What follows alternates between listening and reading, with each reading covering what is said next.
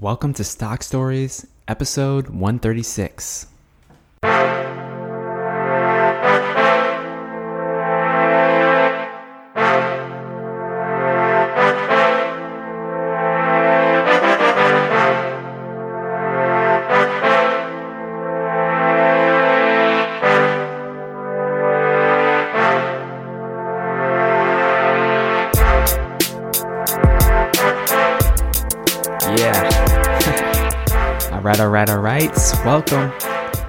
Welcome, welcome to the show. This is the Stock Stories podcast.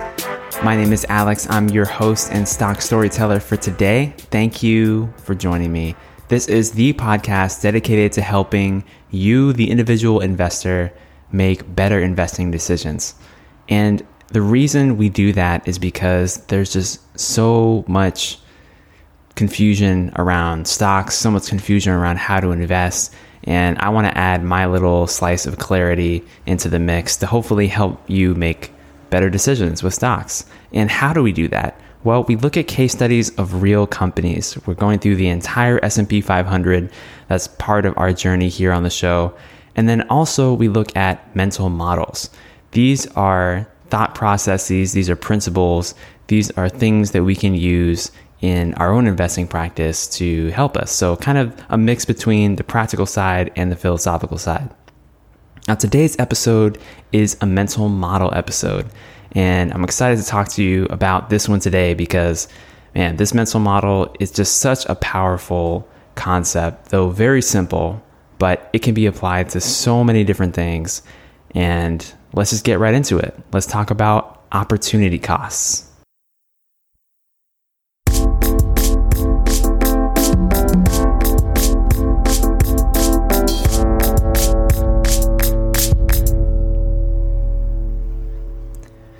All right, opportunity costs. What is an opportunity cost? Well, we know what a cost is, right? It's an expense, it's some kind of price that you pay. But what's an opportunity cost? This is probably the most important mental model that I have come across and apply in my life. And it really permeates so many thoughts, decisions, and actions that I make. Everything from how I run this podcast to things that I do in my family life, things that I do socially, my physical health. It's all intertwined, and opportunity cost comes into play in so many different ways, and certainly in investing, as we're going to see soon. But opportunity cost, to put it simply, if you spend energy, time, money, or other resources doing something, those are energy, time, money, or resources that you cannot use for something else. Everything has a cost. So before you take action, weigh the cost. So right now, I'm recording this episode for you. That means I'm not doing something else. There's an infinite number of other things that I could be doing, but I'm choosing to do this because I love it and I love sharing new information with you and helping you. So, from a big picture life perspective, let's zoom out real quick. Think about the person that you want to become. You're a certain person today, you were a certain person yesterday or five or 10 years ago. And there's also a certain person that you're going to be in several years if you continue doing the things that you're doing and life happens in its natural course. So, who is that person that you want to be in your mind? Can you visualize it? So maybe you see yourself as a future successful investor. So, what kinds of skills would you need to learn in order to really become that person? Well, you need to know certain things about risk, right? An understanding of risk. You'd have to know how money works, and you have to be knowledgeable about at least one asset class. You'd have to have some sort of base level of knowledge that you can act on. Now, maybe you see yourself in the future as someone who is incredibly fit and healthy. Now, you might rarely, if ever, get sick. You have a lot of physical energy. Maybe you see yourself being able to play sports or take part in some other physical activities that are meaningful to you. I mean, what kinds of skills do you need to be that person? Well, you need to understand the basics about nutrition and fitness, and you would need to consistently apply those principles over time too if you want to see real results. You might even do something like hiring a specific coach or trainer if you wanted to improve in a specific area. So, this can apply to a lot of different areas of life. Now, what would it actually take for real to become that person? I mean, all of those skills that you need, what do you have to give up? Now, this is really where opportunity cost comes into play because you and I, we can say we want so many different things in our lives. We want to become so many different types of people. Yeah, of course, I want to be wealthy. I want to be a successful investor. Of course, I want to have a thriving family life. I want to experience and give love to all the people that are around me that are close to me. Yeah, of course, I want to be fit. I want to be healthy. I want to be strong. But all of those things take something from us to become that, right? If I want a successful relationship with my wife, well, I'm going to spend time with my wife and I'm going to listen to her and try to meet her needs and wants because that's part of being in a successful relationship. Now, I'm not trying to give you all sorts of like life advice necessarily, but in a way, I just want to impart that this principle is really important and it's really key. And if you want something, you have to give up something else. And I don't mean that in a detracting or negative way. It's just from an objective perspective, there's only so much attention you can give to anything in a given moment. Now, I personally believe that multitasking, for example, it's kind of a myth. Like, multitasking doesn't actually work. How can you actually focus your attention on two different things at once? Sure, you may be doing quote unquote two things at once in a sense, but really you're just switching very rapidly between putting your attention on one thing versus another. Um, either that or one of the things you're doing is just really subconscious. Like, for example, maybe you're driving and talking at the same time. And actively, you're talking with your conscious mind, but subconsciously you're driving because it's a learned behavior over time. So you don't actually have to put that much attention onto it in any given moment. So I think that's really the only exception. But you and I can only spend our attention and our time in one way in any given moment. So I think this is really important. So, what would you actually have to give up to become, for example, a successful investor? Or what would you have to give up to, let's look at income for a second. What would you have to do to have a high income? Well, that's a really big question. And I do not intend to answer that fully here. But let's just look a little bit at it from one data point. Let's look at personal finances for a moment. So, because, and the reason I want to bring this up, income, is that having a steady income, it's kind of necessary to be able to invest, right? Because the input, one of the inputs of the investing process is, well, money. You need money in order to grow money. So having an income allows you to do that. Now, in a University of Chicago study, found that there was a correlation between income and television watching. So for families who earn less than $9,000 in a year, 34% of them watched more than five hours of television per day. Five hours a day. Now, in the same study, for households earning at least $150,000 per year, what percentage of them do you think watched more than five hours of TV a day? Well, the answer is just 1.1%. Now, I know that these are just a few data points, but you can see correlations even just from that if you want to increase your income, I mean, saying no to Netflix for a few hours a week and putting that time and energy into building a business or becoming a more productive employee, that could have excellent results. So just think about what you're spending your time on and what the results could be. Now, personally, I think that you can, in many ways, have both. Like, I, both watch Netflix myself and I'm working on building my income in a business. So, it's possible to do both, but that means that I'm also saying no to something else. So just ask yourself the question what are you saying no to? Now, opportunity cost, it comes into play with our health as well. So every time we choose to drive as opposed to walking, for example, if we're within walking distance to somewhere that we need to go, that's a trade off between time and physical effort. So, time is a precious resource. In fact, I think it's probably the most precious resource that we have, right? So, people, most people tend to prefer convenience and speed, but efficiency is not the same as effectiveness. So, yeah, think about that. If you're driving somewhere that you could walk to, yeah, you're going to get there way faster and you're going to save a lot of time. But what are you giving up as a result of that? Well, you have to know how to drive a car, so you need to have that skill. You need to have gasoline in your car, or in the case of an electric vehicle, have it charged up. So you have to have something ready there. You have to have an asset in the form of a car that, that can be drivable. And you have to spend a little bit of time driving to that place. Well, what about the alternative if you say walk? Well, if you walk, you're using your legs, you're doing physical exercise, but you're also giving up time you don't have as much time to get to your destination. It's going to take longer. So that's just another simple, simple example.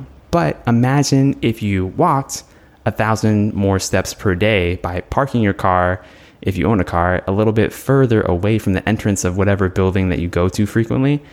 Imagine if you did that. That might not seem like much, but over time, the calories that you burn will add up and it could improve your physical health. But again, you're giving up time in order to do that. So that is the heart of opportunity cost. Now, it's all a trade off. Life is a series of trade offs, making one decision after another. I mean, I've heard it said once that quote unquote success in life, it can be defined by making a series of a thousand small good decisions, one after the other. Because when we're making good decisions, that means by very nature, we're not making bad decisions, or at least not as many bad decisions. We still make bad decisions because we're human, right? But taking those small steps forward will move us forward eventually. Now, let's talk about the investing application to all this. How do we apply this specifically to investing in stocks and in managing our own portfolio? Now, one of the biggest opportunity costs in investing is the one between being invested and sitting in cash. So ask yourself this question What percentage of your portfolio do you have in cash right now? What percentage is in stocks or other types of assets?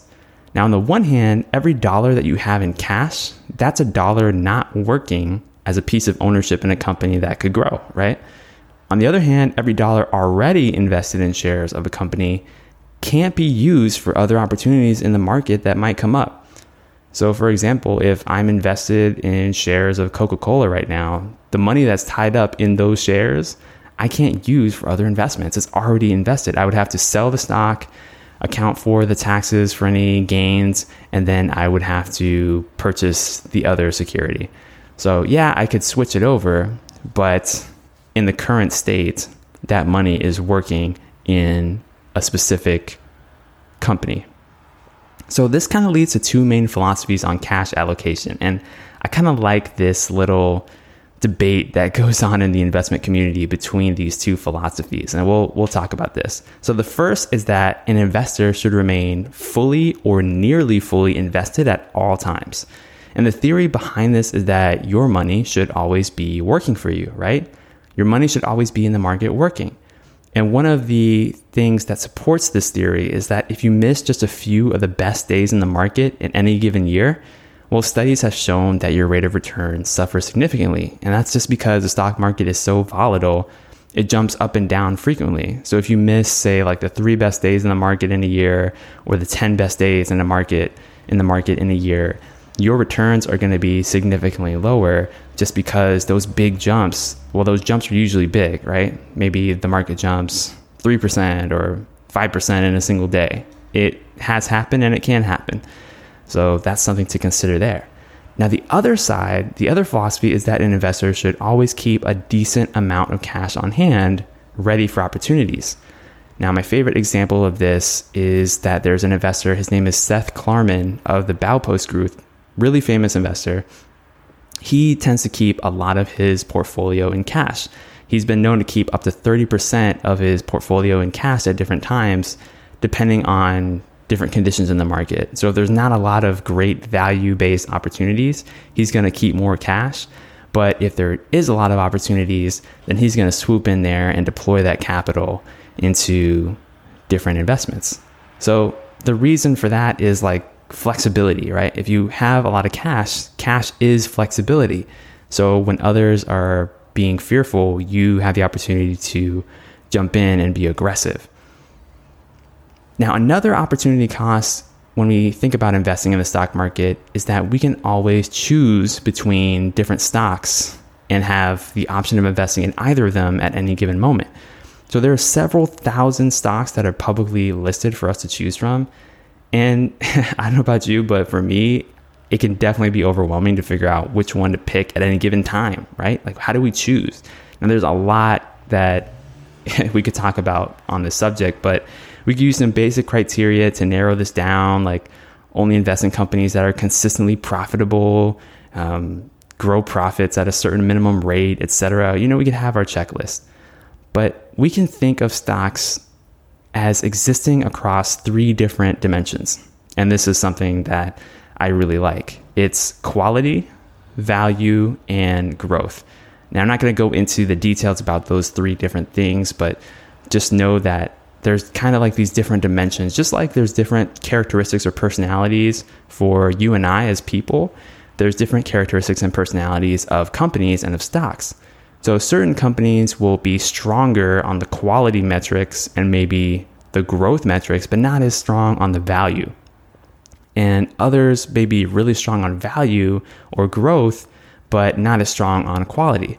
So these three aren't mutually exclusive, but often a company or stock opportunity will excel at one or two of these dimensions, but not be so great at one or the other two. Now, if you find a stock that's really good on all three dimensions, then that's something that you probably want to buy.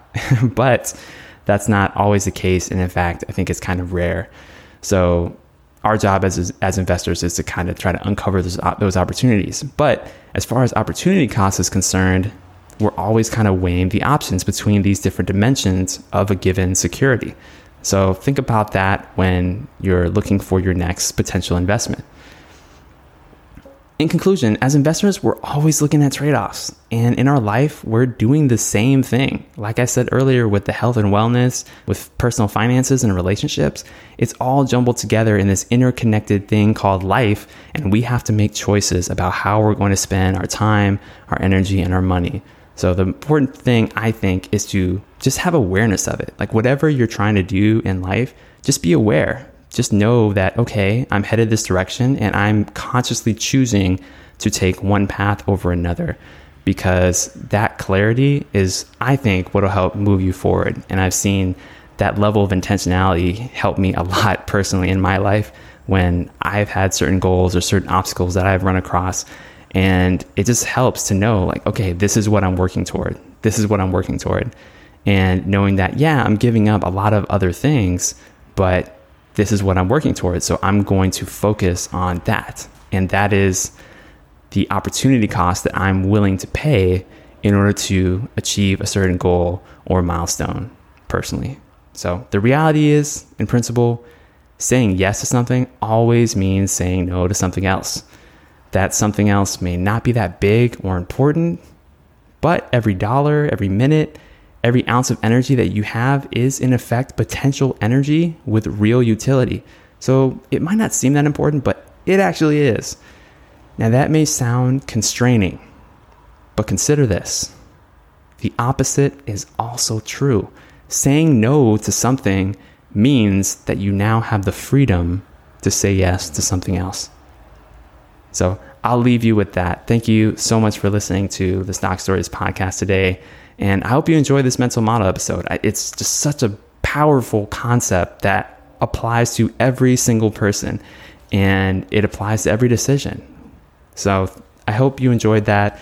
If you want to reach out to me, feel free to direct message me on Instagram at Stock Storyteller or you can email me at alex at stockstoriespodcast.com. Now, if you enjoy the show, if you're getting value from this, if you listen every week and you're just really excited about the show, it would be really great if you could help me out by just sharing this show with one person. Share the show with a friend this week.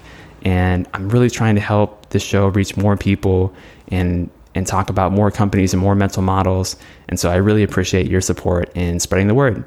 So thanks, and I'll see you next time.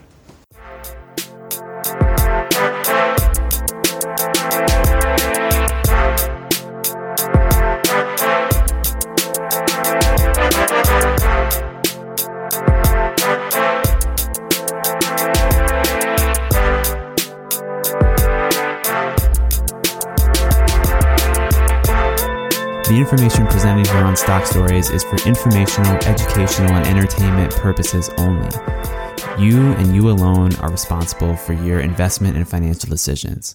Please consult an appropriate tax, legal, or financial advisor that can analyze your specific situation in the context of your goals and circumstances.